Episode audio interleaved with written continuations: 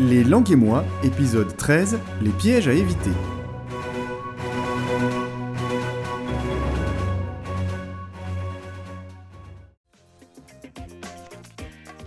Bienvenue pour ce 13e épisode des langues et moi. L'apprentissage d'une langue étrangère est un parcours semé d'embûches et de pièges qu'il est parfois difficile d'éviter. Dans cet épisode, nous allons voir ensemble quels sont ces pièges et comment les éviter. Alors si tu veux en savoir plus, reste à l'écoute. Premier piège, se baser sur d'autres personnes. C'est un piège classique. Un tel a appris l'anglais en deux mois, alors je vais faire pareil que cette personne, je vais prendre le même programme d'apprentissage et devenir bilingue en deux mois. Grosse erreur, chacun a besoin d'un apprentissage adapté. Certaines personnes ont des facilités, d'autres non, certaines sont auditives, d'autres visuelles, certaines peuvent libérer beaucoup de temps pour travailler, alors que d'autres ont déjà un emploi du temps très chargé. Bref, il n'existe pas une méthode universelle et chaque personne apprendra à son rythme, et avec une méthode plus ou moins efficace pour chacun. Deuxième erreur, être trop exigeant envers le support, mais pas assez envers soi-même.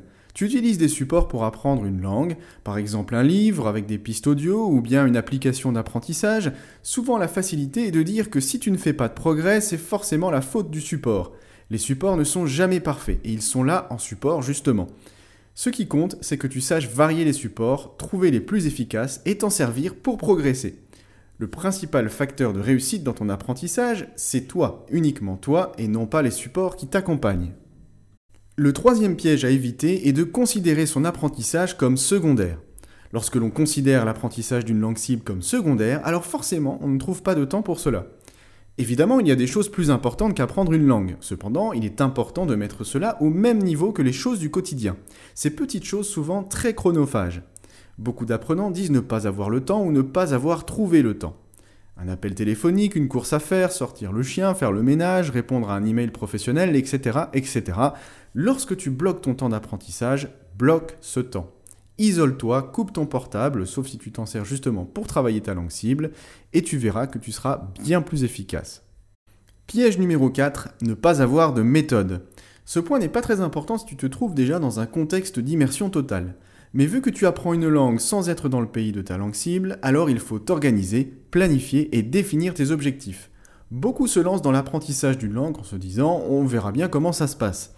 Tu peux bien sûr essayer l'apprentissage d'une langue sans t'organiser, mais une fois la décision prise, pense à planifier tes actions et à mesurer tes progrès. C'est à la fois rassurant et motivant. Cinquième piège à éviter, c'est de rester bloqué sur ses échecs.